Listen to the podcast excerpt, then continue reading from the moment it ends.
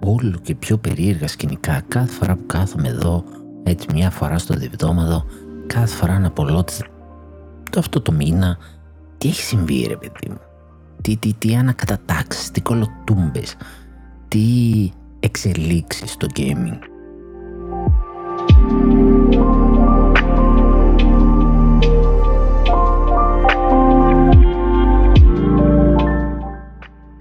Φυσικά αυτό δεν άφησα απ' έξω την Nintendo, αλλά δεν αφορά μόνο την Nintendo. Έχει να κάνει με το συνολικό gaming που σαν να πήγε να διαμορφωθεί κάπως αλλιώς.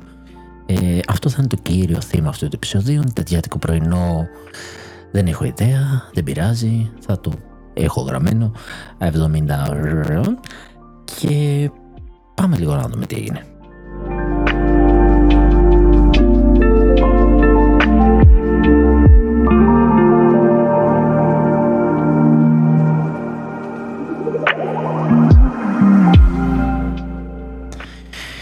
Φυσικά αυτή την εβδομάδα που μας πέρασε είχαμε και το Nintendo Direct το οποίο έχει κακά τα ψέματα μάλλον δείχνει ότι έρχεται το τέλος της κονσόλας.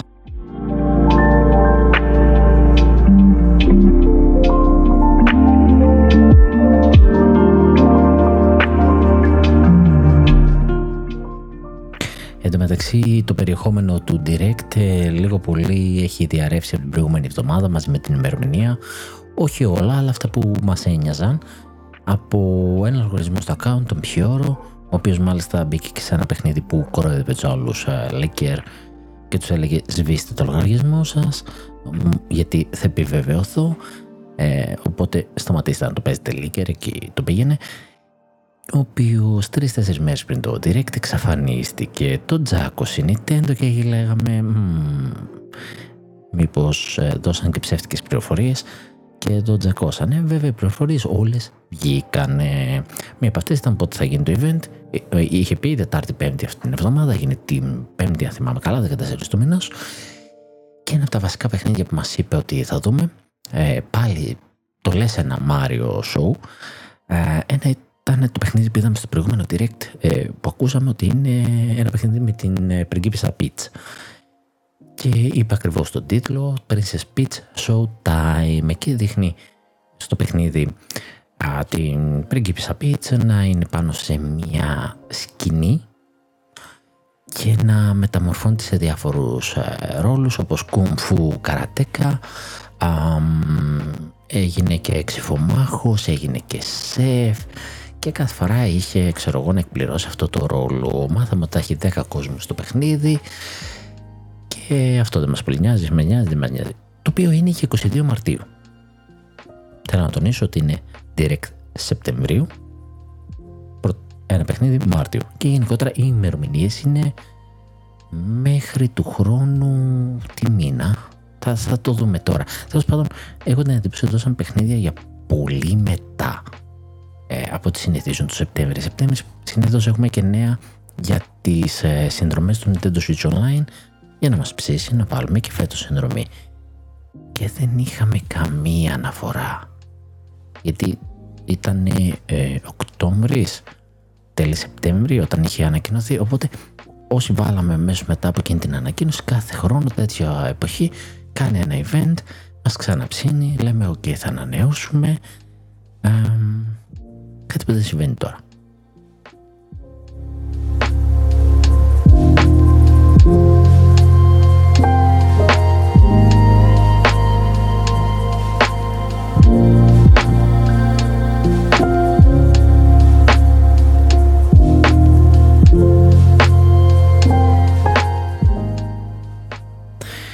Άλλο παιχνίδι το οποίο το άφησε για το τέλος ήταν το Paper Mario The Thousand Years ε, Door το σωστό το Paper Mario, το original, το τίμιο ε, από το Gamecube το οποίο το φέρνει ε, μέσα στο 24 μας είπε θα είναι ένα ψηλό remake. Τέλος πάντων θα είναι με updated graphics, αυτό το κλασικό της Nintendo.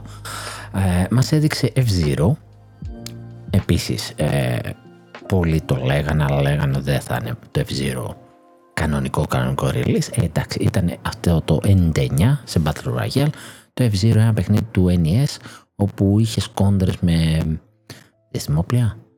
Ε, τέλος πάντων κάτι τέτοιο κάνεις τώρα σε Battle Royale, ε, μόνο για τους συνδρομητές του Nintendo Switch Online. Τα οποία είναι ωραία προσθήκη για αυτούς που αρέσουν αυτά τα παιχνίδια, αλλά ε, για μένα δεν είναι sale όλα αυτά τα 99 που δίνει. Όπως το Super Mario και όλα αυτά, και το οποίο κάποια στιγμή βγάζει κιόλας, δεν τα κρατάει για πάντα. Αυτό με εκνευρίζει πιο πολύ από όλα. F099 λοιπόν ε, πέταξε και μια έκπληξη, δεν νομίζω το είδα πουθενά αλλού α, να ανακοινώνεται και ακολούθησε και ανακοίνωσή του και για τις υπόλοιπες κονσόλες και είναι το Tomb Raider 1, 2, 3 Remastered όσο το δυνατόν ε, Remaster που έρχονται λοιπόν στο Switch, θα έρθουν και στις υπόλοιπες κονσόλες στις 14 Φλεβάρι. Γιατί το Αγίου Βαλεντίνου τι θα κάνεις, θα παίζεις Lara Croft με τριγωνικό στήθος. Αυτή είναι η φάση σου. Μας έδειξε ένα παιχνίδι με ένα τρομπόνι. Ενός λεπτού σιγή για την κεφαλικά μου κύτταρα. Όπου παίρνεις το Joy-Con και κάνεις την κίνηση του τρομπονιού και έχει και κόπ. Ναι, θα παίξεις με φίλους σου με τα τρομπόνια. Τι θες τώρα; Το οποίο είναι, είναι η διαθέσιμο άμα ψήνεσαι διότι η τρομπόνη είναι η φάση γι' αυτό πήραμε Switch. Not. Αχ, είδαμε Prince of Persia, The Lost Crown, ξανά από την Ubisoft. Πήραμε ημερομηνία που νομίζω δεν είχαμε και είναι για τις 18 Ιανουαρίου, έχουν ξεκινήσει και τα pre-order. Είδαμε Luigi's Mansions 2 Hide HD ε, έρχεται και αυτό, ε, νομίζω και αυτό το Gamecube ήταν έχει γίνει μεταφορά και στο 3DS και έρχεται και δεν είδα τίποτα για το 1. Δεν το έχουμε κάπου το 1 έτσι, δεν το έχουμε σκάνει το 64, δεν, δεν νομίζω. Anyway, έχουμε και το 2 καλοκαίρι του 24. Έχουμε φύγει, τώρα έχουμε πάει καλοκαίρι. Διότι έπρεπε να πούμε από τώρα το Luigi's Mansion γιατί κουβαλάει το καλοκαίρι ένα Luigi's Mansion, ε, ε, όχι. Α, μία από τις ελάχιστες ώρε. Ε, να πω ότι γενικά δεν είδα πράγματα που να μ' αρέσανε, να το τονίσω αυτό. Και γενικότερα τα γούστα με είναι λίγο ευρεία στο τι μ' αρέσει, τι παίζω, τι μου τραβάει το μάτι. Ένα από τα ίσως δύο πράγματα που μου άρεσαν στο direct ήταν το Another Code, το οποίο είναι ένα παιχνίδι του DS, το οποίο δεν ήξερα. Το οποίο είναι adventure, ε, το λες και graphic novel από ό,τι κατάλαβα από το trailer, όπου φέρνει το παιχνίδι του DS και φέρνει και καινούριο από ό,τι κατάλαβα. Δύο μαζί σε πακέτο. Είναι το Another Code Recollection, uh, Trace me, uh, Memory, α, συγγνώμη, είναι παιχνίδι του DS και παιχνίδι του Wii. Δύο παιχνίδια υπάρχουν, δεν είχαν βγει ποτέ στην Αμερική, έρχονται με, μαζί, full enhanced για το Switch. Είναι αρκετά cute, γιατί και αυτό του Wii, ε, ίσως εκεί ψάρωσα, ε, και νόμιζα ότι ήταν καινούριο. Θα μου πεις καινούριο και θα το πουλώσει πακέτο; Ε, θεώρησα ότι είναι μικρό franchise. 19 Ιανουαρίου του 24 αυτό. Interesting. Μυστηριάκι, να πως ήταν τα παλιά του NES που έφερε τα, τα visual novel, ε, πώς τα λέγε εκείνο με το μεγάλο τον τίτλο τέλος πάντων, τα Famicom Detective, NES Detective Something, ε, το οποίο και εκείνα είχα πάρει και το είχα διασκεδάσει. It was okay, ε, οπότε και αυτό έτσι λίγο με ψηλοτραβάει μέχρι εκεί. Α, είδαμε τώρα Bundle Tale, League, League of Legends Story. Ένα crafting RPG στον κόσμο του LOL, του League of Legends. Ασταμάτητη Riot Forge εδώ. Ε, το οποίο είναι για το επόμενο έτος, για το 24, κάπου στο 24 στο Switch. Ε, ασταμάτητη έτσι. Φτιάχνει δικό της κόσμο, παίρνει τους χαρακτήρες, δημιουργεί διαφορετικού τύπου παιχνίδι για τον κάθε χαρακτήρα, το story του ε, και το Song of Nunu που είχε ανακοινωθεί πάλι από το LOL έρχεται 1 Νοέμβρη. Αυτό είναι single player story driven adventure. Ε, αυτό πιο, πιο, πιο ενδιαφέρον. Ε, ήδη έχει κυκλοφορήσει τρία παιχνίδια το League of Legends. Μπορεί και τέσσερα δεν ενθυμούμε. Ε, καλά το πάει. Ξεφύγει και λίγο από το LOL. Εγώ προσωπικά πλήρωσα διαφορία για το LOL. Οπότε αυτά παίζει να τα παίξουν ήδη τα, τα, ήδη, αυτά που έχουν ήδη κυκλοφορήσει τα έχω, απλά δεν έχω βρει το χρόνο να ασχοληθώ. Α, και αυτά τα τύπου ανακοίνωση και αυτά έτσι λίγο με ψιλοψύνουν, αλλά okay, δεν τρελάθηκα, δεν λέω wow, να, τι, να κάτι ενδιαφέρον για εκείνη το μήνα, ας πούμε, να πεις να πάρω. Μας ανακοίνωσε νέο χάρτη στο Among Us, γιατί επίσης να, κάτι που μας έλειπε. Τον Οκτώβριο ένας νέος χάρτης στο Among Us. Όχι. Ε, και είδαμε Mario εναντίον Donkey Kong. Και αυτό ήταν από τα leak το οποίο είναι το παιχνίδι από το Game Boy Advance το οποίο επανέρχεται. Ε, και αυτό πραγματικά όταν διάβασα ότι είναι ε, παιχνίδι του Game Boy Advance ε, εξεπλάγει γιατί δεν μου φαινότανε. Ίσως, δεν ξέρω τι κρατήσαν και δεν κρατήσαν, δηλαδή δεν είναι απλά update graphics. Βλέπω ένα παιχνίδι φτιαγμένο για το Switch, όσο κατάλαβα το τρέιλερ, για 16 Φεβρουαρίου. Αυτό είναι και μικρή κυκλοφορία, δηλαδή δεν είναι κάτι το wow. Πάλι Μάριο, πάρε λίγο, πάρε Φεβρουάριο, γεμίσαμε Μάριο τη χρονιά. Έχουμε Splatoon 3, έχουμε το δεύτερο μέρος του Expansion Pass. Καλά, το πρώτο ήταν σαν να μην υπάρχει, ήταν ένα skin ε, είναι το side order που είπατε ότι θα ήταν ένα story, το single player τέλος πάντων κομμάτι το οποίο δείχνει να είναι ένα, είναι ένα campaign αλλά στην ουσία είναι ένας πύργος με διάφορα challenge σε κάθε όροφο οπότε περισσότερο για roguelite κάνει το οποίο δεν θα ήταν και άσχημη ιδέα στον κόσμο του, του Splatoon να δώσει και λίγο ενδιαφέρον και εμπλιακά να είναι λίγο χώρια από το υπάρχον story είναι ωραία προσέγγιση, αλλά δεν είναι roguelite. Ε, πες να μου αρέσει πιο πολύ από το, το story. Γενικότερα τα Splatoon είναι πολύ ωραία ολοκληρωμένα παιχνίδια, είτε θες single player είτε θες multiplayer, ε, σε συνδυασμό και με το, το υλικό που το Expansion Pass, ε, συνήθως είναι τρελό value. Τώρα εδώ βέβαια δεν ξέρω, ε, το 2 ήταν πολύ καλύτερο γιατί έδινε το single player κομμάτι, σου πουλούσε σαν παιχνίδι το multiplayer, ενώ το 3 τα έχει και τα δύο, Τώρα το side order δεν ξέρω κατά πόσο θα αξίζει τα 25 του ευρώ, τόσο νομίζω είναι το expansion pass, γιατί το πρώτο μέρος είναι απλά ένα skin του πρώτου Splatoon, να μπορείς να αλλάξεις την πόλη και να μοιάζει με το παλιό Splatoon. άνοιξη του 24 αυτό.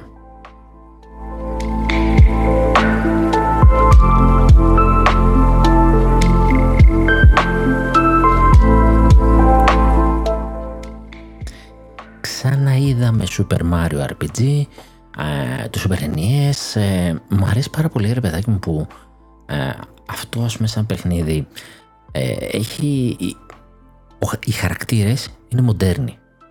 Θα μου πεις υπάρχουν ήδη παιχνίδια με αυτό, είναι έτοιμα assets. Το, τα γραφικά γύρω γύρω είναι τα παλιά. Οπότε σχεδόν κρύβεται. Δηλαδή το μάτι σου χτυπάει στο Μάριο που είναι πανέμορφος και χάνεις, χάνεις το υπόλοιπο. Το οποίο είναι καλό. Είναι μια καλή κίνηση να κάνεις φτηνά ε, μια, ένα τύπου remaster και να το κάνεις γρήγορα, να μην σου κοστίσει και να μην παραπονιέται ο κόσμος. Βέβαια το πουλά σχεδόν κανονικά. Το πουλάει 50 ευρώ αν θυμάμαι καλά. Θα πω μετά να δω τιμές γενικότερα για όλα αυτά που είπα γιατί έχουν και σημασία και αυτά.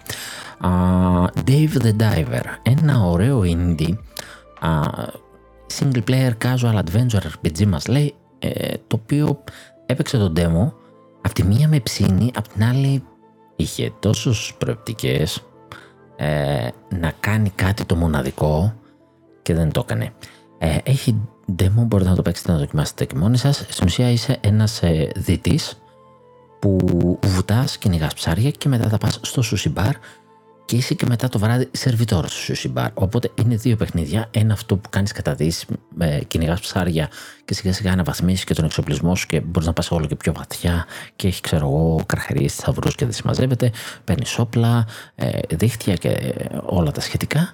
Και ένα παιχνίδι όπου πρέπει να πας στις παραγγελίες γρήγορα, που είναι αυτό το κλασικό, το φτιάχνεις ως την παραγγελία, πρέπει να τρέξεις, να την πάρεις, να την αφήσεις ε, ή να τους βάλεις τσάι, μα σου ζητήσουν πρέπει να είναι μια, σε μια συγκεκριμένη γραμμή, αλλιώς χαλάει το concept.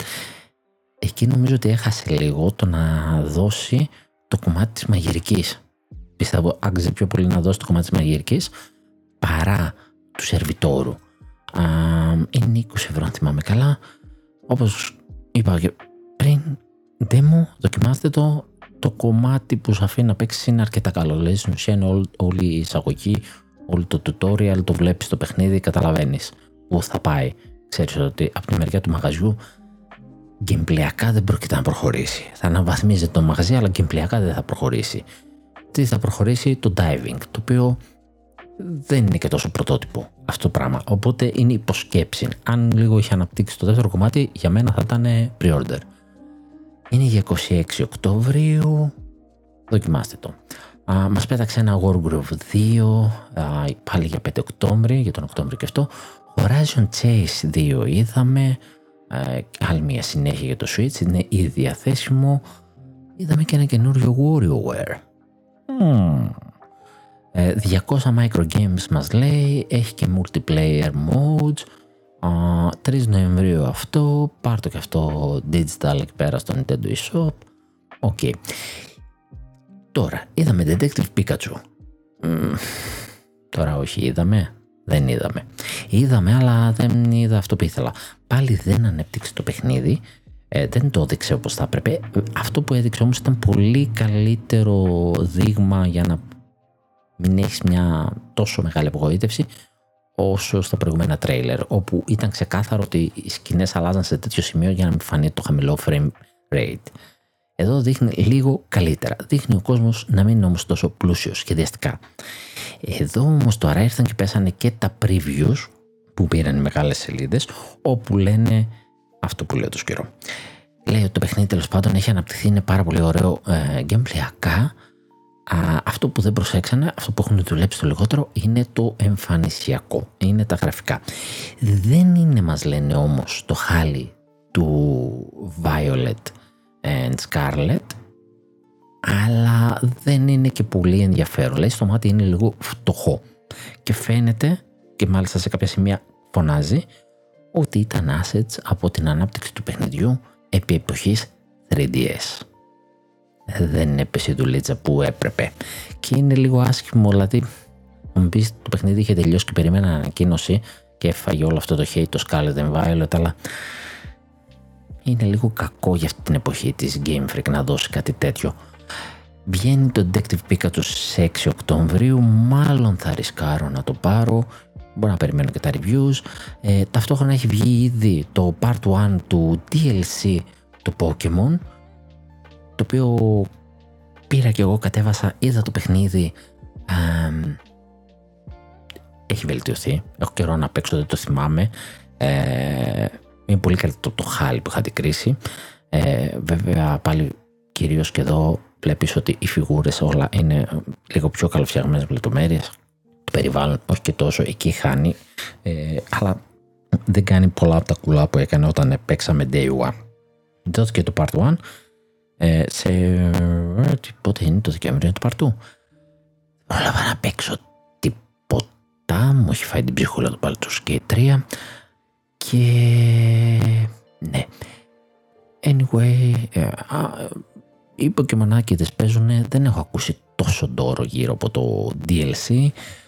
Μη σου πω δεν έχω ακούσει ούτε τους Pokemon να πολύ μιλάνε. Ίσως απέχω εγώ ε, από τα group ε, γιατί δεν είχα χρόνο δεν έκανε το ίδιο σούσουρο όσο η κυκλοφορία του παιχνιδιού. Βέβαια, η κυκλοφορία του παιχνιδιού έκανε και σούσουρο και για λάθο λόγους ε, ως επιτοπλίστων ε, παρά για το, πώς, για το τι παιχνίδι ήταν. Anyway.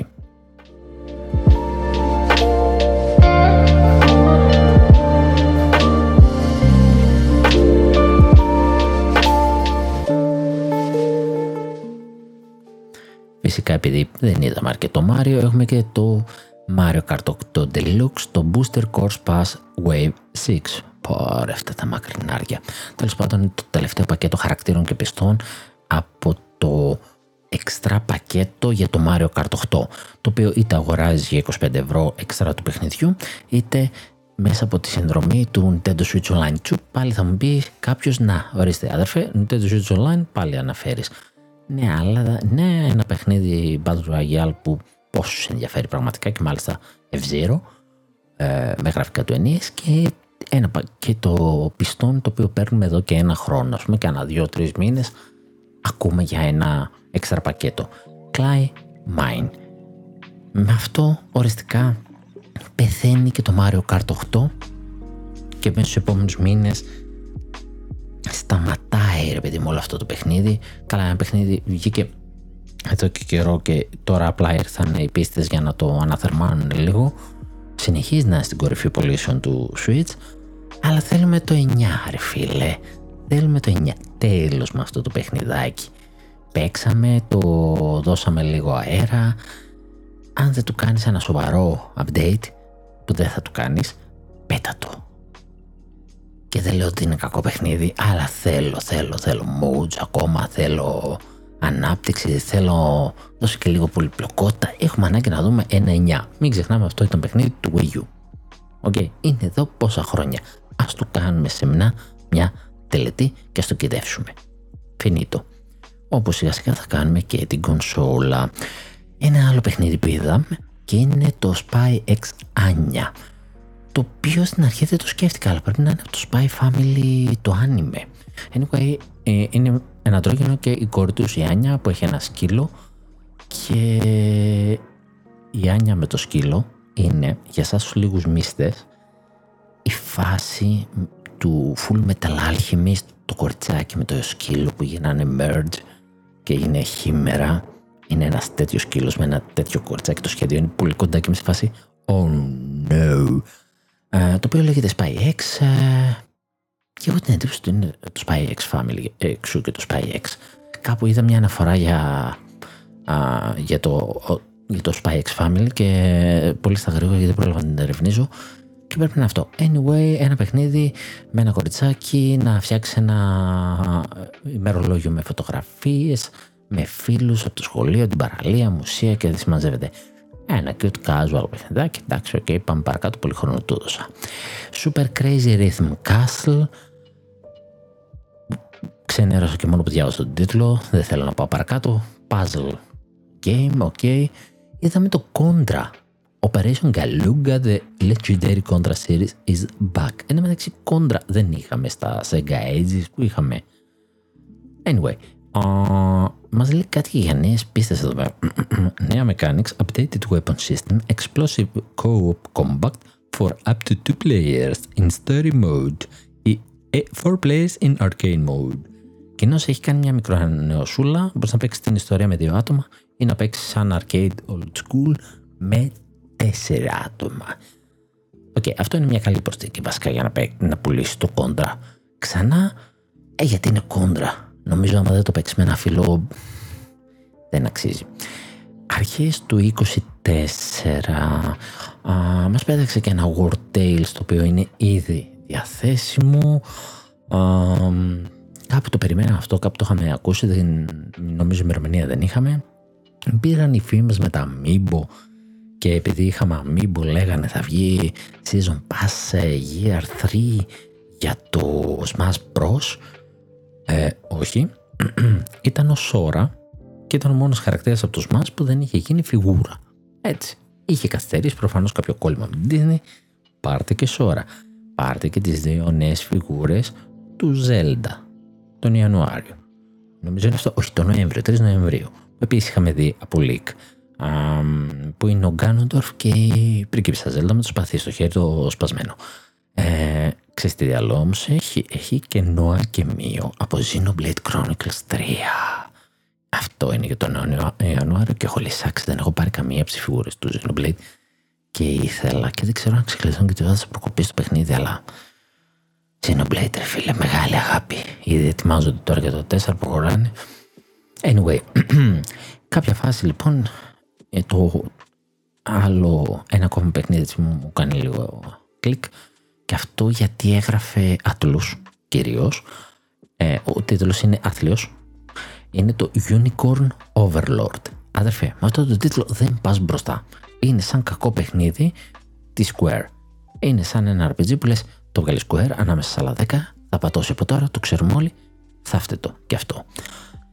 Ναι, αλλά είναι από Atlus και είναι από την ομάδα του 13 Sentinels Aegis Rim, το οποίο ήταν και gameplayακά ωραίο, αλλά ήταν και visual novel ταυτόχρονα. Είχε gameplay, είχε battle system ωραίο, είναι η Vanillaware λοιπόν που το έχει φτιάξει αυτό, φτιάχνει και το Unicorn Overload, αυτή η ομάδα της Atlus και ε, μας υπόσχεται 60 χαρακτήρες, 60 μοναδικούς χαρακτήρες, όχι απλά 60 παίκτες, έχω ένα soldier, ένα archer, μιλάμε 60 με τα ονόματά τους, με τα χαρακτηριστικά τους, με όλα αυτά.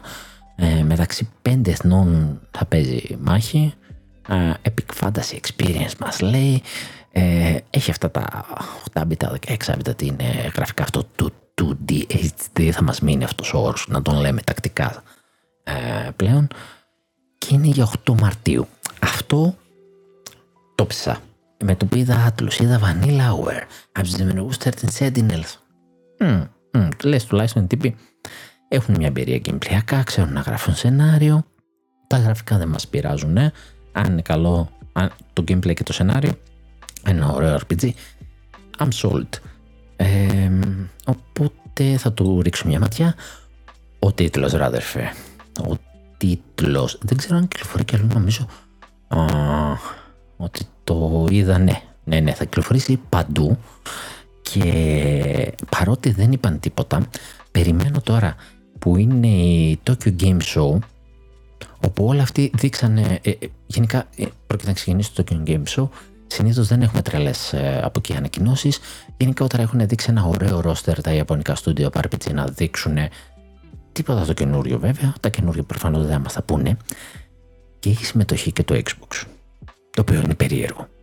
Και για να έχεις συμμετοχή το Xbox, κάνει κάποιο άνοιγμα στην Ιαπωνία. Προφανώς δεν θα δείξει κάτι καινούριο που δεν μας έδειξε νωρίτερα υποθέτω, αλλά θα μας δείξει παιχνίδια για το Game Pass. Εκεί πιστεύω ότι θα είναι το παιχνίδι. Και δεδομένου ότι μέχρι στιγμής οι Atlus συγκεκριμένα, ενώ έχει πιάσει παρτίδες με τη Sega, δηλαδή έχουν ακουστεί και έχουν αφαιθεί πολύ ευθεία ε, υπονοούμενα ότι η Sega θα εξαγοριστεί από το Xbox σε φάση η Sarah Bond. Η Sarah Bond είναι αυτή που θα αναλάβει τώρα από τον ε, Θεοφίλ και βγάζει φωτογραφία. Να, εδώ περνάω από το Τόκιο και στο βάθος τα γραφεία της Sega. Όχι το κατοικίδιό μας στη Microsoft και νέα Κατσόχυρο. Πετάξαν τέτοια μες στο καλοκαίρι. Πιστεύω ότι κάτσε να τελειώσει το... η εξαγορά της Activision Blizzard και μπορούμε να δούμε τη Sega καπάκι. Ε, αν και η Sega είπε γενικά, από τη μια λέει είμαι για πώληση, από την άλλη λέει δεν είμαι για πώληση. Γενικότερα δεν επιβεβαιώνει τίποτα. Καλά, αυτά είναι παιχνίδια, ok. Το λιγότερο που περιμένω περιμένω να επιβεβαιώσω είναι το Unicorn ε, Overlord να μπαίνει στο Game Pass. Γιατί λοιπόν, όπως έλεγα, υπάρχει αυτή η σχέση με τη Sega. Παρ' όλα αυτά, στο Game Pass δεν έχουν μπει παιχνίδια γενικότερα τη Sega. Δεν θυμάμαι κάποιο Sega. Ε, Sega Publisher ήταν το Total War Warhammer 3 που έδωσε Day One στο, Game Pass, στο PC Game Pass. Κάτι άλλο καθαρό Sega δεν έχω δει. Α, έχω δει όμως άτλους. Έχουμε δει Persona τα περσόνα φιγουράρα είναι πολύ άσχημα και τα επόμενα περσόνα έρχονται και το τακτικά έρχεται μέσα στο Νοέμβριο Day One on Game Pass και το Persona 3 Remaster έρχεται και αυτό. Το θα μου πεις αυτά είναι και Remaster, ένα μικρό παιχνιδάκι, εντάξει και το Unicorn Overlord δεν το λες και τρελή κυκλοφορία, δεν είναι Persona 6 να πεις δύσκολα θα το δούμε Game Pass γιατί είναι ένα παιχνίδι που θα πουλήσει παντού. Αλλά το Unicorn Overlord ναι, το περιμένω ότι θα έχει μια κρυφή ανακοίνωση το το Xbox θα το δώσει Game Pass. 8 Μαρτίου είναι του άλλου. Αν το βάλει και αυτό στο roster, στην ουσία τελευταία ανά κάποιους μήνες μας δίνει παιχνίδι της Atlus. Και περιμένω να δω αν θα δώσει και το νέο τίτλο της ομάδας του Persona. Το Refantasio, όπως το λένε, το πολύ ενδιαφέρον. Το οποίο δεν έχει βεβαιώσει για Game Pass, αν δεν κάνω λάθος. αλλά υποθέτω ότι κάποια στιγμή θα το φιξάρει. Έχω αυτή την πεποίθηση. Α, δούμε αν θα πέσω μέσα. Ας γυρίσουμε όμως στα Nintendo γιατί έχουμε ακόμα α, το Saga Emerald Beyond ε, έρχεται και αυτό ένα πακέτο παιχνιδιών α, νομίζω είναι remake αυτά έρχονται μέσα στο 24 στο Nintendo Switch α, είναι καινούριο δεν είμαι σίγουρος δεν ακολουθώ τη σειρά Saga από την αλήθεια αυτό όμως που μου έχει αρέσει πάρα πολύ σαν παιχνίδι και είναι μια πολύ καλή κόπια παλιού Zelda 2D Zelda είναι το Eastward και το ξαναφέρει. Είναι μία παιχνιδάρα. Παίξε το. Δυστυχώς δεν την έχω ολοκληρώσει. Έχω πιάσει την αρχή τις πρώτες ώρες και έχω ανατριχιάσει με το πόσο Zelda είναι. Δηλαδή σε σημείο μήνυσης. Και θεώρησα το αδικό το να το παίξω στο φτερό και ψάχνω πότε θα έχω χρόνο. Ε, και αυτό έτσι με παλιά αισθητική του DSD. Και είναι πώ θα post-apocalyptic με μια πρωταγωνίστρια η οποία έχει και κάποιες ψηλοδυνάμεις ε, και τώρα βγάζει DLC. Εν τω μεταξύ, αν θυμάστε το παλιό το επεισόδιο, έχω πει το Eastward μέσα στο παιχνίδι είχε ένα δεύτερο mini game πολύ έτσι πλακατζίδικο που έδωσε σε κάποιο update μετέπειτα μετά την κυκλοφορία του παιχνιδιού και τώρα δίνει ένα DLC το οποίο είναι ένα farming sim τύπου είμαστε πως αποκαλύπτει που έχουν καταστραφεί τα πάντα. Όχι πήγαμε, σώσαμε τον κόσμο. Τώρα πάμε να σκάψουμε να βγάλουμε φαΐ. Δεν ξέρω τι φάση είναι για τις γιορτές. Έρχεται DLC. Δείχνει ένα άλλο παιχνίδι. Σαν είναι κάτι ξέχωρο και μάλιστα νομίζω ανέφερε ότι θα μπορείς να το να έχεις πρόσβαση και ξέχωρα. Γιατί αλλιώς θα πρέπει να τελειώσει το παιχνίδι για να παίξει αυτό έτσι. Χρονικά θα είναι μετά. Έχω αυτή την εντύπωση δεν είμαι σίγουρος. Ναι. Οκ. Okay. ε, περίεργο. Ε, θα λέγεται Octopia ξέχασα να πω. Α είναι parallel, parallel world. Οκ okay, είναι ένας παράλληλος κόσμος. Οπότε σίγουρα είναι ξέχωρο είχαν αυτή την ιδέα, θέλουν να το εξερευνήσουν και λέει τι να κάνουμε ένα ξέχωρο farming sim γιατί θα πάει μόνο στο κόσμο που γουστάρει, θεώρησε ότι έχει κέρδος ε, να μην μιλήσει μόνο στους πελάτες του farming sim. Δεν ξέρω, δεν ξέρω, είναι πολύ περίεργη κίνηση. Ε, εντάξει, ένα, παιχνίδι, ένα ακόμα παιχνίδι μέσα σε αυτό το παιχνίδι. Οκ, okay, θα είναι ένα game καλό, έχει και δύο ακόμα games μέσα. Ένα mini game δωρεάν και ένα επί πληρωμή. Εντάξει, οκ, okay, θα, θα, θα, θα δούμε. Ε, θεωρώ πιθανό να το πάρω και να έτσι ε, με τριγκάρει. Βασικά είδα Eastward, είμαι ικανός να το πάρω μόνο και μόνο φάση στήριξη το στούντιο ρε φίλε και μην το παίξεις ποτέ. Παίξει το Eastward και δεν λέω ναι. Πάρα πολύ ωραίο. Αν δεν έχετε παίξει Eastward, ξαναλέω, πάρτε το. Ό,τι έχω δει και όποιον έχω μιλήσει είναι ε, εμπειρία. Θα, θα, θα, κάψω κάποιες, θα κάτσω κάποια στιγμή να κάψω κάποιες ώρες ε, είδαμε και A Uden Chronicle 100 Heroes. Νομίζω ότι ήταν το ίδιο που είχε βγει ε, πιο πριν ε, στις κονσόλες και ήταν και Game Pass. Δεν είμαι σίγουρος. 24 Απρίλη στο Switch. Βέβαια, άμα είναι 24 Απρίλη, μεγάλη διαφορά για να είναι το ίδιο. Μάλλον ήταν κάτι καινούριο. Και αυτό είναι ένα franchise έτσι που δεν με πολύ τράβηξε. JRPG, 100 χαρακτήρες μας λέει, αυτό πάει πιο πέρα από το Unicorn. Okay. Uh, είδαμε Battle Crash. Uh, okay. Είδαμε Battle Crash βασικά για τον Οκτώβριο. Closed Beta. 30 παίκτες. Brawl. Τέλος πάντων, βαρέθηκα. Βαρέθηκα. Γενικά σε όλο το direct ψιλοβαρέθηκα και νομίζω ότι ήδη αφιέρωσα πολύ χρόνο. Ε, βέβαια μου αρέσει να τα λέω όσο μπορώ όλα. Ε, Νομίζω έχει και κάποιες επικεφαλίδες. Αυτά είναι τα βασικά. Νομίζω έχει και κάποιες επικεφαλίδες. Πέρασα τα γρήγορα που δεν είπα. Ε, it's okay, δεν πειράζει. Θα, θα μάθουμε περισσότερο πληροφορικά. Πούμε ήταν 40 λεπτά. Το οποίο, ok, δεν ήταν ένα χάλια direct για τους περισσότερους γιατί είχε Μάριο και έφερε πολλούς λάτες εκεί να πούνε ότι έλα ρε φίλε δεν ήταν κακό direct γιατί συμμαζεύεται. Αλλά αν αυτή είναι η χρονιά μας μέχρι το καλοκαίρι, ε, για τους περισσότερους δεν ήταν καλή. Για τα παιδιά μας μπορεί. Και μάλλον αυτό είναι ένα περήφανο τέλος της γενιάς.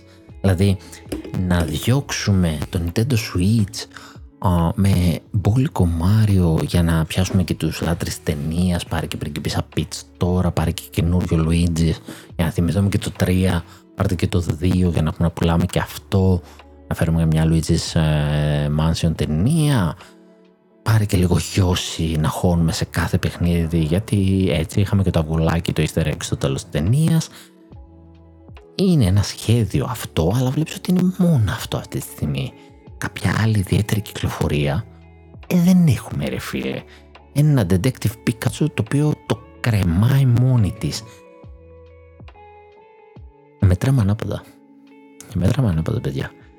Ε, και με το Switch αυτή τη στιγμή το διώχνουμε ψηλοπερήφανα. Οι φήμες δίνουν και παίρνουν.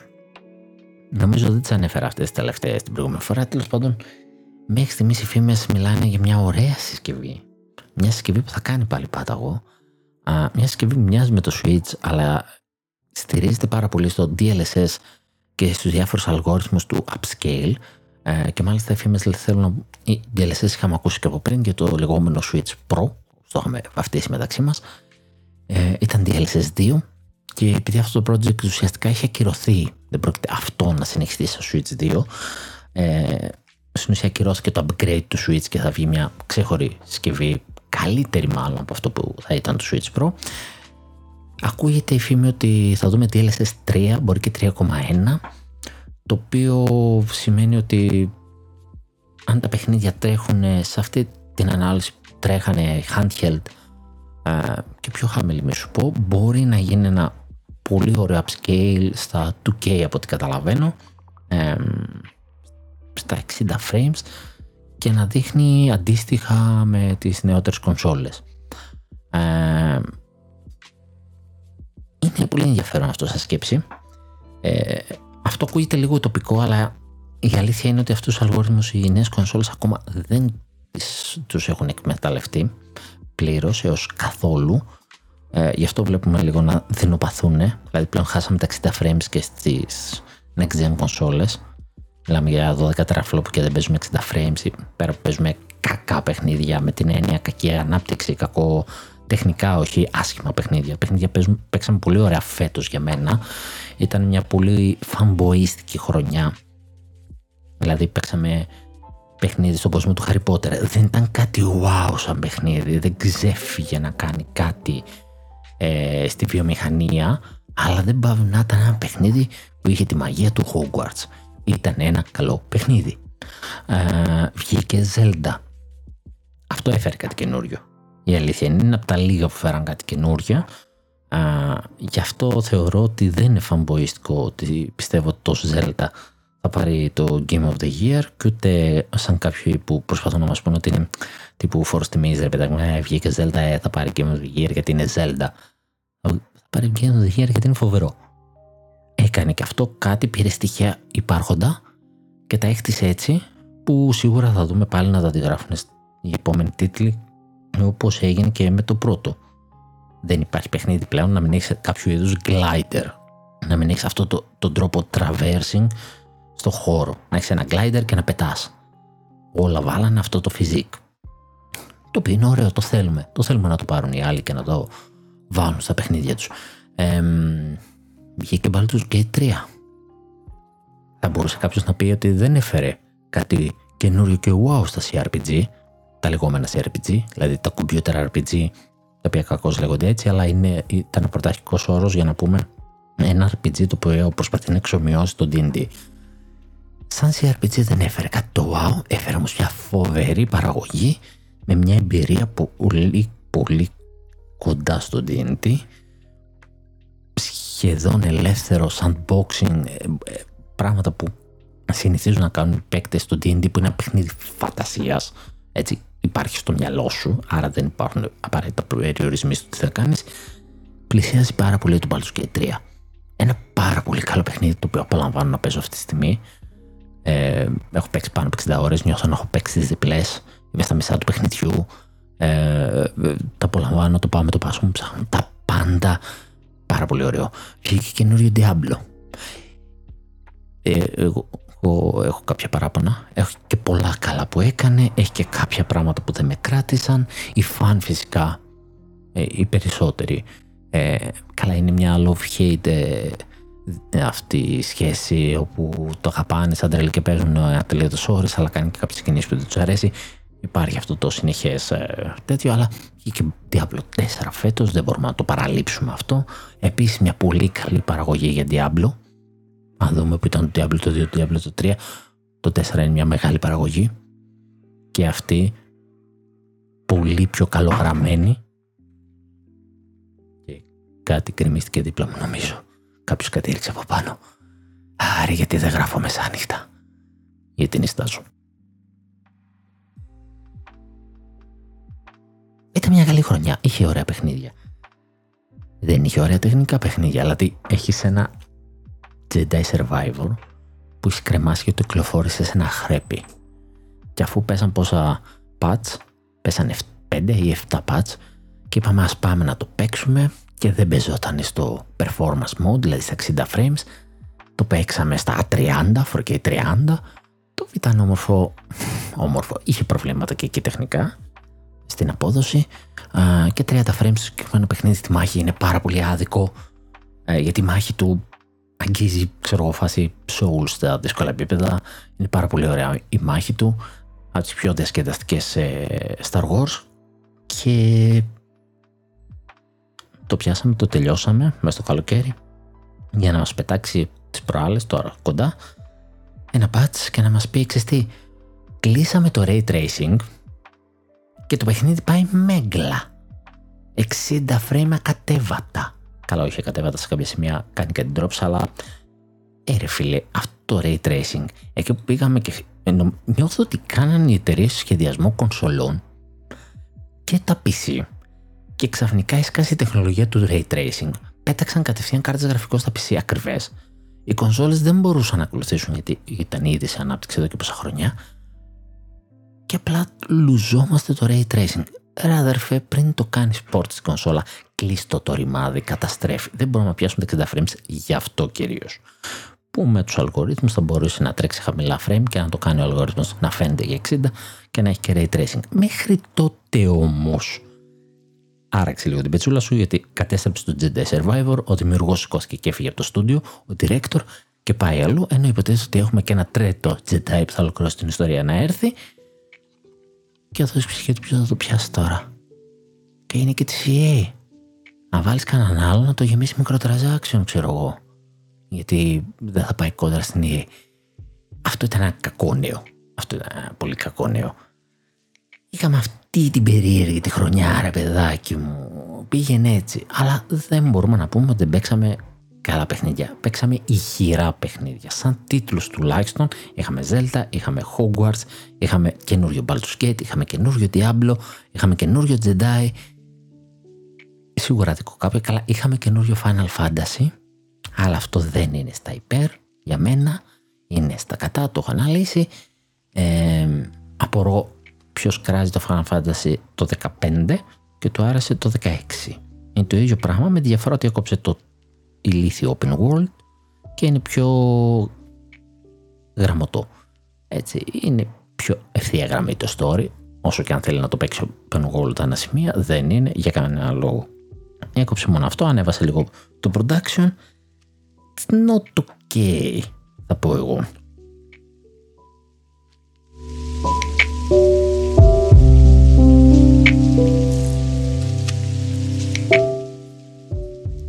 Πιάσω τόσο την επικαιρότητα άλλων κονσολών ή third party. Ε, ας δούμε νέα. Τι μου έχει ξεφύγει τώρα ρε παιδί μου που αφορά και την Nintendo. ένα νέο, καλά PC θα είναι αλλά αφορά την Nintendo σε βάθος χρόνου είναι το Hades το 2. Αυτή την υπέροχη παιχνιδάρα, αυτό το υπέροχο indie, τα καλύτερα indie που έχω παίξει αν όχι το καλύτερο. Επίσης πάρτε το αν δεν έχετε παίξει από την φοβερή Super Giant Games. Βασικά πάρτε όποιο παιχνίδι έχει βγάλει. Τα τρία προηγούμενα στην ουσία η εμπειρία που πήρε έφτιαξε τρία διαφορετικά είδη τα οποία ένωσε την εμπειρία της στο Hades και είναι το top της. Περιμένουμε τη συνέχεια. Δεν έχει δώσει πληροφορίες. Βασικά δεν έχει πει καν επίσημα θα έρθει στις κονσόλες. Θα έρθει στο PC μας είπε. Βέβαια το ίδιο είχε κάνει και την προηγούμενη φορά. Μας είπε για το PC, ξαφνικά το πέταξε στο Switch, έγινε επιτυχία και μετά το κυκλοφόρησε σε άλλες κονσόλες. Οπότε θεωρώ ότι ανακοίνωσα early access για το PC. Πιστεύω ότι μόλις βγει από την early access, το οποίο δεν θα κρατήσει και πάρα πολύ, θα έρθει παντού ταυτόχρονα. Τώρα, η early access ανακοινώθηκε και είναι για κάπου Απρίλη με Ιούνιο. Όχι όσο κοντά θα ήθελα, αλλά οκ, okay, μέσα στο 24 θα παίξουμε και Hades 2 ρε παιδί μου. Οκ, okay. θα παίξουμε. Ένα άλλο θέμα που αφορά έτσι έμμεσα το Switch, ε, ίσως φέρει πιο πολύ μεγάλη ζημιά στο Switch, δεν ξέρω, είναι κάποιες αλλαγές που έκανε η Unity. Μιλούσα πριν για EA. Η EA είχε ένα φοβερό αφεντικό κάποτε, τον John Ριτσιτέλο, Ριτσιτέλο, πώς διαβάζετε, δεν είμαι σίγουρος, δεν με νοιάζει, στο καλό που ήταν από τους πιο λέμαργους ανθρώπους ε, στο gaming, είναι τρεις-τέσσερις και ήταν κάποτε στην EA και σχεδόν πήγε να μας χρεώσει reload σε games, ας πούμε, είχε πει κάποια όπλα, ε, σε ποιο παιχνίδι ήταν, τα οποία δεν είναι σπάνια, ξέρω εγώ, ξέρω, ξέρω εγώ θα, θα πληρώνονται για να, τα, να βάλει τις σφαίρες. Και γενικότερα έχει πει ανόητο όποιον δεν έχει προβλέψει και δεν έχει βάλει μικροtransactions στο παιχνίδι του. Φαντάσου αυτός ο άνθρωπος πήρε δρόμο από την EA. Έχει πάει στη Unity, η οποία είναι μηχανή όπου φτιάχνονται παιχνίδια, η οποία τελευταία λίγο έχει πάει έχει πέσει γιατί υπάρχει ένα Real Legend 5 που ακόμα και για μικρές παραγωγές συμφέρει και τέλος πάντων είχε ένα free μοντέλο και λέει κοιτάξτε να δείτε θα αρχίσουμε να χρεώνουμε πάνω από τις 200.000 κόπιες αλλά μισό θα αρχίσουμε να χρεώνουμε πάνω από τις 200.000 εγκαταστάσεις παιχνιδιών θα έχουμε ένα standard fee Α, ναι το οποίο σημαίνει, ρε παιδί μου, ότι αν εσύ υπάρχει εφαρμογή σου σε πάνω από 200.000 συσκευές εγκατεστημένη, θα αρχίσεις να πληρώνεις. Το οποίο αυτό έχει και αναδρομική ισχύ στο προηγούμενο έτος, το οποίο είναι και λίγο παράνομο, θα πει κανείς, γιατί έχουν συμβόλαια μαζί της, ε, δημιουργεί, οπότε δεν μπορεί να κάνει τι θέλει.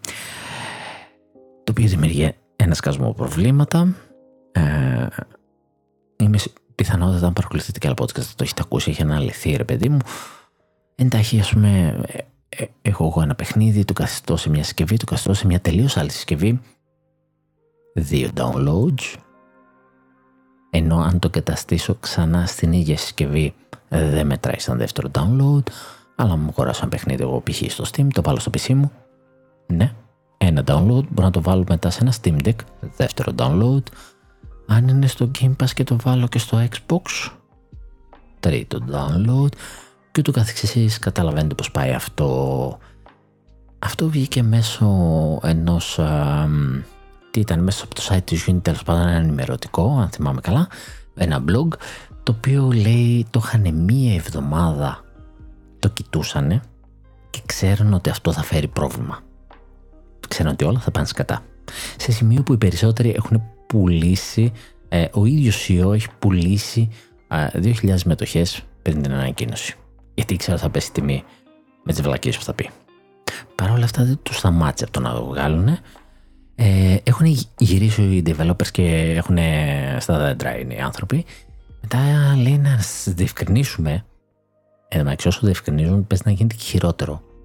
Ότι όντως δεν καταλάβαμε, αλλά δεν είναι καλύτερο αυτό που θέλουν να μας εξηγήσουν.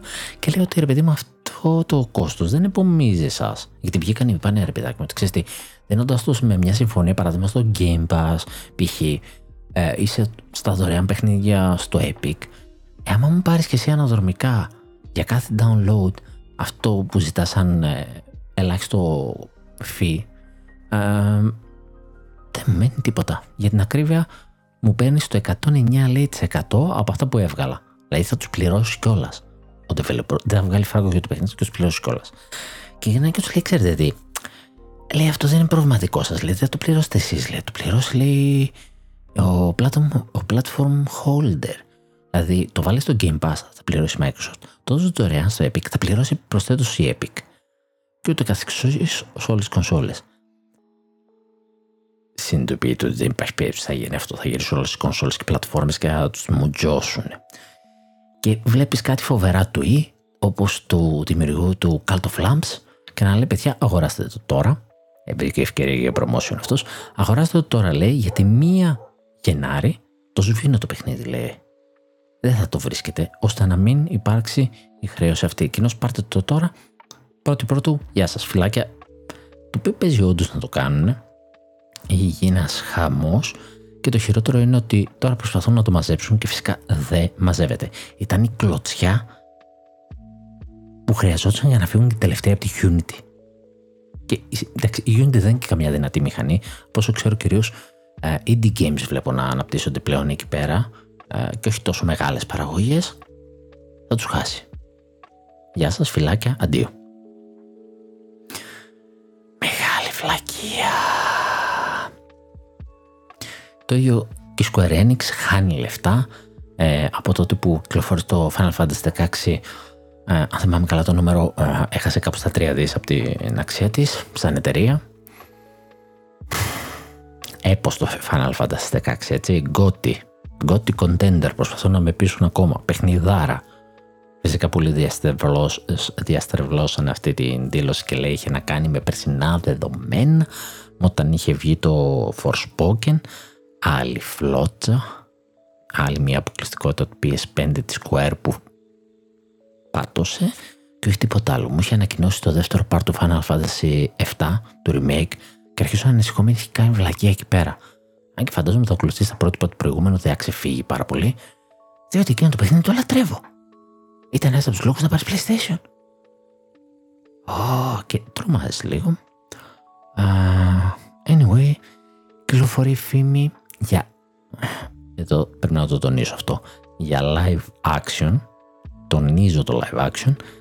Zelda ταινία. Το οποίο είχαμε ξανακούσει σαν μεταξύ σοβαρού και αστείου. Ε, φυσικά μεταξύ Nintendo και Universal. Το οποίο δεν ξέρω αν μπορώ να πιστέψω γιατί η πρώτη προσπάθεια της Nintendo να βγάλει Zelda μετά από τόσα χρόνια που το σκέφτεται και δεν το κάνει και δεν το τολμάει να είναι live action και όχι ένα καρτούν όπως ήταν το Μάριο να κάνει μια πρώτη γνωριμία με το κοινό που δεν το ξέρει πριν βγάλει και live action. Εκτός αν έχεις σκοπό να το βάλεις σε κάποια ε, συνδρομητική υπηρεσία κατευθείαν για να βγει κινηματογράφος, αλλά δεν νομίζω το Μάριο ξεπατώθηκε να πουλάει. Θα είναι καλό boost μετά το Μάριο να προμοτάρει Zelda. Ε, πριν αρχίσει να δουλεύει τίποτα πιο καινούριο. Αχ, θα ήθελα να 'τανε Xenoblade τώρα το σκέφτομαι, αλλά οκ. Okay. Μόνος μου είμαι σε αυτό, το ξέρω, εγώ και ο πόνος μου. Ε, υπάρχει αυτή η φήμη. Με κουμπώνει λίγο να την πιστέψω, αλλά δεν θυμάμαι και ποιος την είπε, για, θυμάμαι πόσο valid είναι. Uh, My Time to Shine βασικά λέγεται. Uh, και τι είχε. Κάτι είχε πάλι λικάρι που ε, έχει πιάσει τέλος πάντων κάποια leak. Λες να δούμε καμία τέτοια ανακοίνωση. Λες, να δούμε όντως Holland σαν link. Σας παρακαλώ, όχι, όχι το Holland. Βασικά θα με πεις, θες κάποιον δυνατό εκεί πέρα. Το Holland θα του πήγαινε, αλλά έχει γίνει τέτοιο μαϊντανό σε αγχώνει αυτό το θέμα. Βέβαια, το live action του One Piece πήγε πολύ καλά. Παρότι θεωρώ ότι αυτά τα πράγματα, όταν τα κάνεις live action, παιχνίδια, anime, ειδικά τα anime αυτές τις τζαπανίλες, όσο καλό και να το κάνεις, έχει ένα μεγάλο βαθμό cringe. Παρ' όλα αυτά το One Piece πήγε καλά και πήγε καλά γιατί ήταν μια πολύ ωραία περίληψη του anime που είναι πάρα πολλά επεισόδια και πολλοί κόσμοι δεν θέλει να κάτσει να δει ακόμα και διάφορες εκδόσεις που υπάρχουν με κομμένα filler εισαγωγές και δεν συμμαζεύεται και έχουν μειώσει στο 1 τέταρτο το χρόνο που χρειάζεται για να το δεις. Πάλι είναι χίλια τόσα επεισόδια. Ε, ακόμα και κομμένα να βγουν 300, πολλοί κόσμος δεν ψήνεται. Κακός, αλλά πολλοί κόσμος δεν ψήνεται. Οπότε η σειρά ήταν μια καλή φάση να, να μπεις μέσα στο hype, ρε παιδάκι μου, του One Piece, γιατί πλέον είναι τεράστιο franchise. Λες να γίνει το ίδιο για το Zelda. Αλλά άμα γίνει μια ωραία ταινία με ωραίο lore και όχι κάτι ας πούμε σαν το Μάριο περισσότερο να, να γνωριστείς με τους χαρακτήρες παίζεις να βγάλει καλύτερος story από ότι παιχνίδι είναι λίγο περίεργο αυτό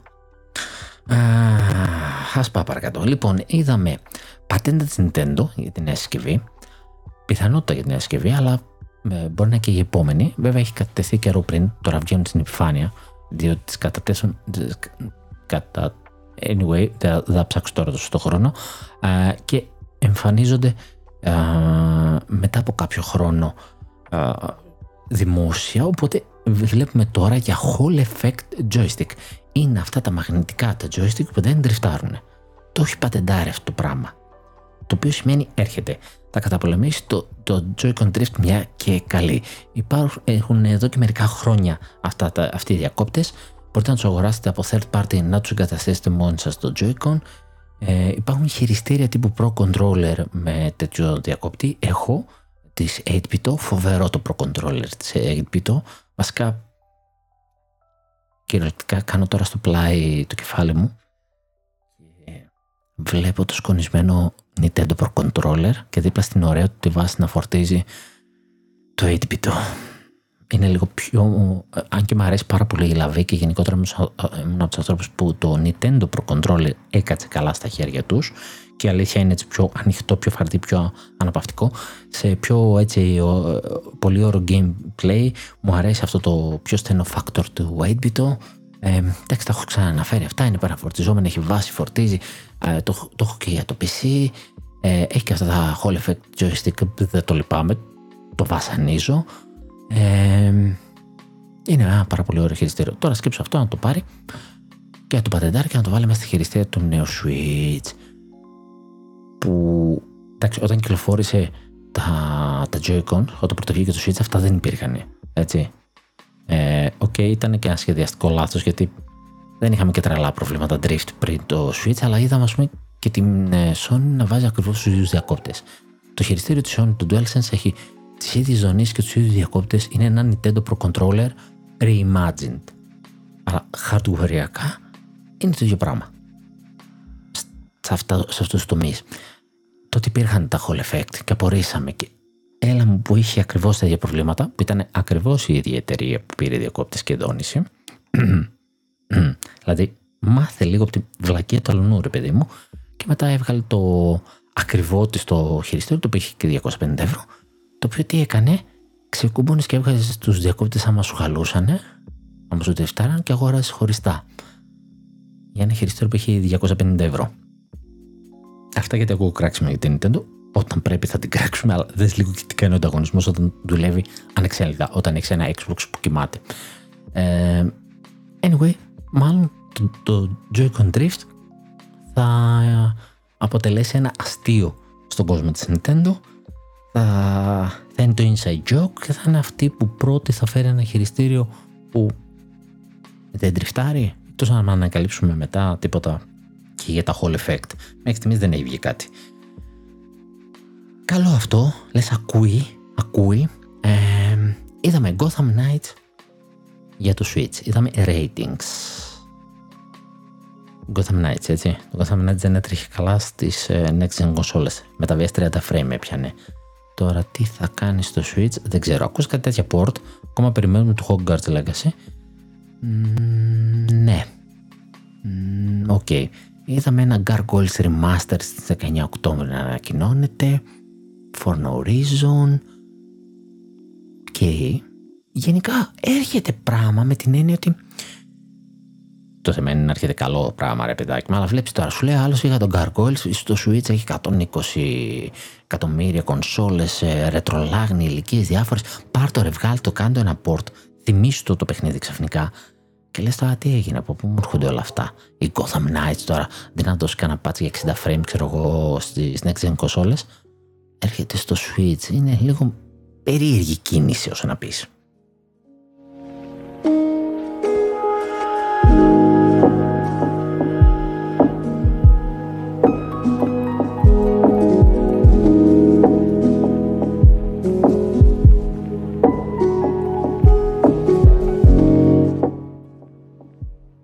Βέβαια είναι και τα 120 εκατομμύρια κονσόλες ε, που υπάρχει, είναι μια αγοραστική δύναμη αυτή.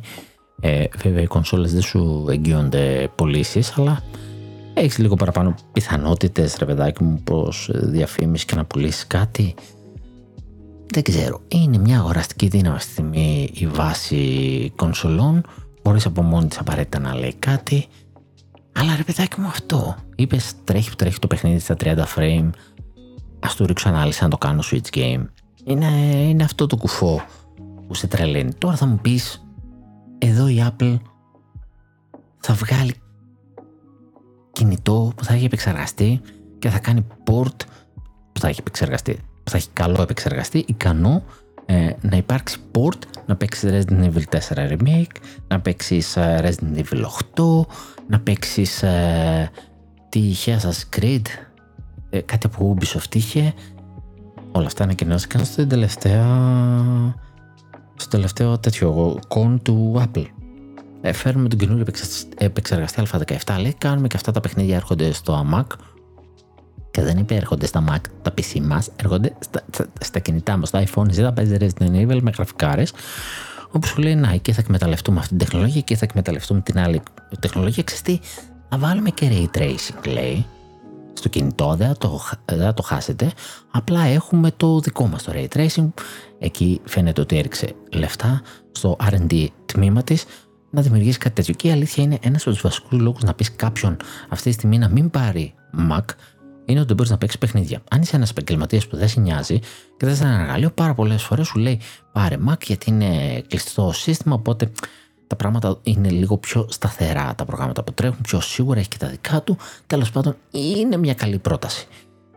Αλλά δεν παίζει παιχνίδια. Αν θες ένα υπολογιστή για το σπίτι, έτσι για μια πιο casual χρήση, θα σου πει δεν παίζει παιχνίδια. Υπάρχει αυτό το πρόβλημα συμβατότητας και γενικότερα το θέμα συμβατότητας. Τσουπ, ξαφνικά πάρε αυτά τα παιχνίδια, τα οποία νομίζω το Resident Evil το 8 έχει ψηλό ανακοινωθεί. Ε, έχουμε ήδη δει Baldur's Gate 3 για Mac, και τώρα σου λέει τα καινούργια iPhone, τα 15, θα έχουν και τον Α17, αν θυμάμαι καλά, επεξεργαστεί. Σηκώνουν και αυτά να παίξουν. Και τι θα κάνεις, Ραζεφέ, θα παίζεις touch; Καλά, όχι, εντάξει, θα μου πεις, θα βάλεις το άλλο με τα χειριστήρια και θα παίζει όπως θα παίζει, ξέρω εγώ, streaming. Γιατί, γιατί κάτι θυμάζει, γιατί προετοιμάζεται να μπει και αυτή στο gaming. Γιατί το gaming έχει γίνει κύριο μέσο ψυχαγωγίας και έχει τρομερά λεφτά, μπορεί πιο πάνω και από τις σειρές και τις ταινίες. Βέβαια έχει και μεγαλύτερα μπάτζι παραγωγής, OK. Okay. Θα μου πει είναι και κάτι ταινίες. Τα μεγαλύτερα μπάτζι που έχουν δοθεί για παιχνίδι είναι νομίζω γύρω στα 200 εκατομμύρια. Τα οποία για ταινία. Δεν ξέρω. Μπορεί να είναι και λίγα. Αλλά τώρα κάτι Game of Thrones, κάτι τέτοια συνολικά μπορεί να έχουν ξοδέψει και πολύ παραπάνω. Μπορεί τα 200 εκατομμύρια να τα έχουν φάει σε μια σεζόν. σω είναι πιο φθηνές παραγωγές τώρα που το ξανασκέφτομαι από τις μεγάλες ταινίες και σειρές. Δεν θυμάμαι ακριβώς τώρα αυτή τη στιγμή τα νούμερα για να κάνω τη σύγκριση. Γερνάω και ξεχνάω. Α, Τέλος πάντων κάνει και αυτή την περίεργη κίνηση και σου λέει πάρ τώρα αδερφέ στο Apple. Και λες, οκ. Έσκασε και την ίδια μέρα με το Nintendo Direct έσκασε και State of Play. Το οποίο από ό,τι φαίνεται, αυτό που ακουγόταν τελευταία, τα State of Play θα είναι κάτι τελείως διαφορετικό α, από ό,τι σήμαιναν παλιά. Γιατί είναι το δεύτερο State of Play που βλέπουμε σε λίγους μήνες μετά από κανένα χρόνο και σιωπής το οποίο μας δείχνει για το PlayStation χαζομαρίτσε και ότι μάλλον θα υπάρξει κάποιο άλλο event που θα έχει κάποια άλλη ονομασία, ότι θα υπάρχει μεγάλη κυκλοφορία. Δεν ξέρω. Ακούγεται αυτό σαν φήμη. Ε, έβγαλε μια ανακοίνωση που έλεγε για third party και indie. Indie δεν είμαι σίγουρος ότι θυμάμαι ότι είδα ή ήταν τόσο αδιάφορα που δεν τα είδα.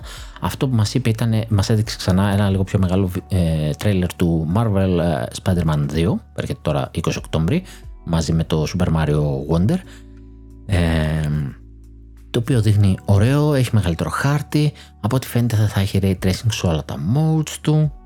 OK, okay, μας το προμοτάρισε απλά, δεν ήταν καν third party indie. Και μας έδωσε και ημερομηνία για το ε, Final Fantasy VII Rebirth. Είναι το part 2 του remake το οποίο έρχεται κάπου κάπου κάπου στο Φεβρουάριο γιατί δεν το έχω εδώ μπροστά μου. Α, κάπου μέσα στο Φεβρουάριο είναι αν θυμάμαι καλά 20, 29 29 γιατί είναι δύσκολο και αποφάσισε την τελευταία μέρα του Φλεβάρι να το βάλει. 29 Φεβρουαρίου. OK, okay, του αναμέναμε αυτό. Ε, μέσα προσεχώς κυκλοφορεί τώρα μην το ξεχάσω ε, το, το, το Gloomhaven το οποίο έχω ξαναπρολογίσει σε άλλο επεισόδιο όπου είναι ένα από τα top επιτραπέζια έτσι λίγο D&D εμπειρία ε, με καμπέ, μεγάλο campaign το οποίο διακλαδώνεται και ανάλογα με κέρδισης ή όχι μια μάχη έχει τέτοιου είδους campaign ε, με πολλούς χαρακτήρες. Ε, έχει μέσα και ένα expansion που κυκλοφορεί σαν, είτε σαν expansion σαν χωριστό επιτραπέζιο στην πραγματικότητα και έχει και κάποια solo missions. Τέλος πάντων εγώ προτείνω να πάρετε το Gold Edition που έχει όλα αυτά γιατί αλλιώς παίρνετε το βασικό παιχνίδι και αγοράζετε εξτρά αυτά ε, αν θέλετε να έχετε ε, μεγαλύτερη πληθώρα χαρακτήρων και αποστολών, ε, πάρτε το Cold Edition, το οποίο φτάνει γύρω στα 50 ευρώ. Είναι η αλήθεια, φτάνει ως ένα κανονικό παιχνίδι. Το λες μια πιο απλοποιημένη έκδοση του Baldur's Gate, χωρίς εκείνο το βαρύ το D&D story. Ε, είναι ωραίο, είναι στρατηγικό, είναι βασικά αυτά top επιτραπέζια αυτή τη στιγμή έχει κάποια χρόνια που βγήκε και έχει βγει και συνέχεια του το Frost Haven ε, υπάρχει εδώ καιρό στα PC και αποφάσισα να βγει και στις κονσόλες βγαίνει σε όλες τις κονσόλες τσιμπήστε το. Εγώ το έχω κάνει pre-order από τον Ιούνιο. Λέω αυτό δεν το χάνω παρότι ξέρω ότι βγαίνει α, αύριο μεθαύριο, πότε βγαίνει, Δευτέρα, Τρίτη. Ξέρω ότι δεν θα το κουμπίσω άμεσα ακριβώς γιατί παίζω μπάλτσους. Αλλά ρε παιδάκι μου είναι ένα παιχνίδι που και αυτό θα μείνει και θα ρίχνω α, πιστούλες από εδώ και από εκεί. Τι άλλο για τώρα το, το State of Play, να πω την αλήθεια δεν ενθυμούμε, διότι ήταν και αυτό ψήλο αδιάφορο. Κάνανε δηλαδή διαγωνισμό ποιο είναι το πιο αδιάφορο. Μας έδειξε νέα χρώματα για καπάκια και χειριστήρια, κάτι ψηλομεταλλιζέ ε, και τέλος πάντων για ποιο ενδιαφέρον αυτά εγώ με αφήνω λίγο αδιάφορο. Ενδιαφέρον ήταν ότι έχουμε DLC Story Expansion για το Tales of Arise μετά από ένα χρόνο που έχει κυκλοφορήσει το παιχνίδι. Πόσο έχει; Ξαφνικά πετάει αυτό. Ε, είδαμε DLC για το Resident Evil 4, το Separate Ways. Ε, δεν έχω καταλάβει αν είναι free ή επιπληρωμή ή υπάρχει και πληρωμή και free κομμάτι. Υπάρχει ένα free. Ε, με έχει μπερδέψει, δεν έχω παρακολουθήσει λίγο τα Resident, οπότε δεν είμαι σίγουρος. Πάντως είναι μια καλή προσθήκη από ό,τι κατάλαβα για όποιους θέλουν. Ε, δίνει και το VR mode, το έχει δώσει ήδη για όποιους έχει το PSVR. Α, το Roblox έρχεται, είδαμε demo, κυκλοφορεί demo για το Ghost Runner 2, είδαμε train, ε, trailer. Α, ένα indie το Baby Steps, το οποίο ήταν awkward. Η κόπια του Splatoon που λέγεται Foam Stars ε, ανοίγει την πέτα του α, συντόμως ε, θα έχει πολύ πλάκα αυτό το πράγμα. Θα έχει πάρα πολύ πλάκα. Και είναι Square έτσι. Βλέπεις τη φόλα να έρχεται. Είναι και κόψια, είναι και Square. Είδαμε τρέιλερ από το Avatar Frontiers of Pandora. Ε, έτσι πως το είδα στη τηλεόραση μου, δεν μπορώ να πω ότι ενθουσιάστηκα με τα γραφικά. Δεν ξέρω σε τι ανάλυση έχει εκείνη την ώρα το βίντεο. Γκυμπλιακά όμως έδειχνε να έχει ένα ενδιαφέρον, είναι για το Δεκέμβριο από ό,τι θυμάμαι. Είδα μια περίεργη εναλλαγή πρώτου τρίτου προσώπου, αυτό με μπέρδεψε λίγο. Σαν να μην ξέρετε τι θέλει να κάνει και αυτό. Ε, θέλω αυτό άμα δεν βγει τρέιλερ δεν ακουμπάω. Είναι η αλήθεια. Α, να μας πούνε λίγο που είναι γιατί είσαι και εκεί είσαι Ubisoft από πίσω. Είναι ρε παιδί μου λίγο τζιζ. Είναι πράγματα που δεν ορμάς day one ή τέλος πάντων pre-order να κάνεις. Καλά με digital και τι να κάνεις pre-order θα μου πεις. Είπε ο Νίκος που έκανε 5 pre-order. OK, okay, αυτό άλλος λόγος, υπήρχε λόγος. Αλλά anyway, ε, είναι αυτά τα παιχνίδια που δεν ξέρεις. Να πάει πολύ καλά, μπορεί να πάει πολύ χάλια και η Ubisoft τελευταία δεν είναι ε, δεν έχει καλό track record ασχολείται και όλα με τα ίδια παιχνίδια έχει κάποια θέματα που είναι κοινά σε όλα τα παιχνίδια τη μανία της με το open world. Uh, είδαμε gameplay trailer από Helldivers 2 και μια καθαίρεση στην κυκλοφορία του. Um, νομίζω αυτά ήτανε.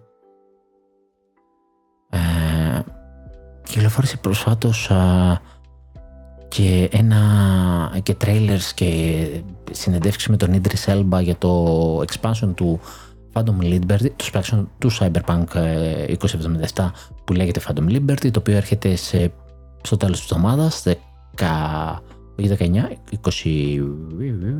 Τέλος πάντων, τώρα, άσε με, με τις ημερομηνίες. Όλα απ' έξω κοιτάω να τις πάθω και δεν τις μαθαίνω. Ε, νομίζω έρχεται μέσα σε μια, καμιά εβδομάδα. 19-27, κάτι τέτοιο μου χτυπάει. Anyway, έρχεται, έρχεται και γενικότερα με το update, ε, το 2.0 που θα φέρει, θα κάνει μεγάλες αλλαγές και στο βασικό παιχνίδι και πάνω σε αυτό θα κουμπώσει και το expansion. Θα μυρίσει λίγο πιο πολύ Rockstar. OK, okay, μπροστά στο χάλι που ήταν δεν. Κάποια στιγμή θα το πιάσω από την αρχή γιατί το έχω παίξει σε Xbox One S, σε Xbox Series X, σε πέντε διαφορετικά update που διορθώναν, προσθέτανε, αλλάζαν πράγματα και το έχω παρατήσει φυσικά. Φυσικά, ε, το έχω παρατήσει το παιχνίδι και κάποια στιγμή τώρα που θα βγει αυτό το μεγάλο το update θα το πιάσω ε, ευελπιστώ ένα χρόνο να το πιάσω και να το ολοκληρώσω και το βασικό και το DLC το οποίο ήδη αρχίζει και στέλνει ειδοποίηση ότι λιώνει CPUs και όχι μεταφορικά Οπότε εκεί φροντίστε να έχει καλό, καλή προσαρμογή στις κονσόλες, μην τις κάψουμε, δεν χρειάζεται.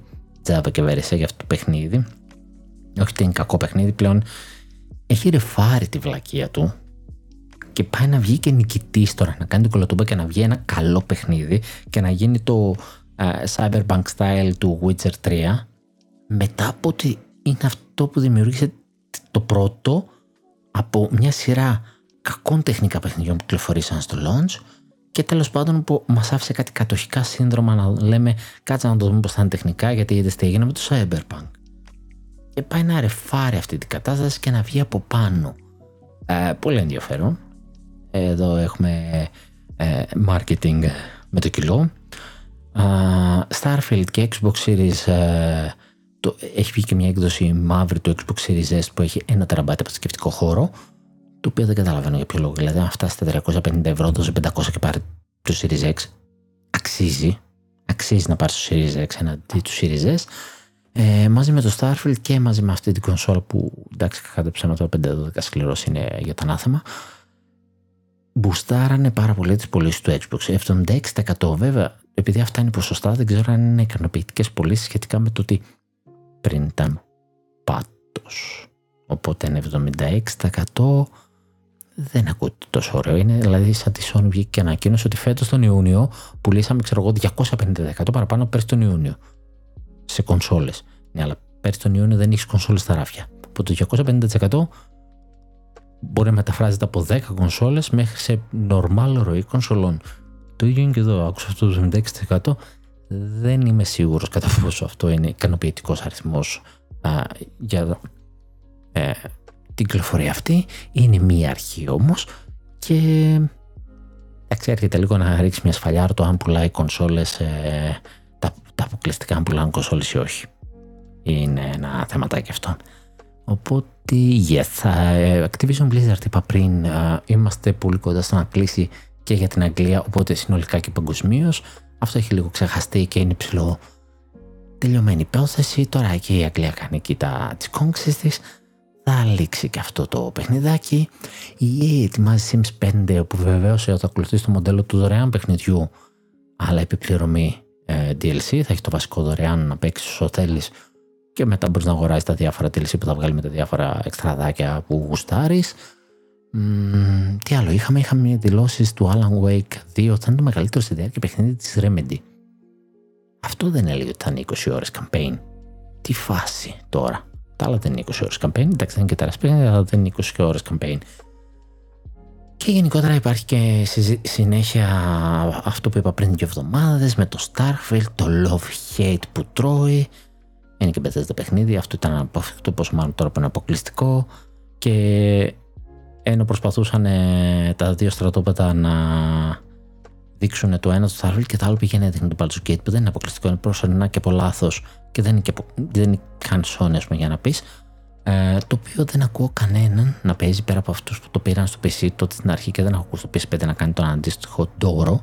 Τα αντίστοιχα post, δηλαδή ένα μήνα μετά δεν βλέπω post για το παιχνίδι. Σίγουρα παίζουν κόσμος, έτσι δεν το συζητάμε, αλλά δεν είναι αυτή τη νοοτροπία. Δεν είναι παιχνίδι τέτοιο.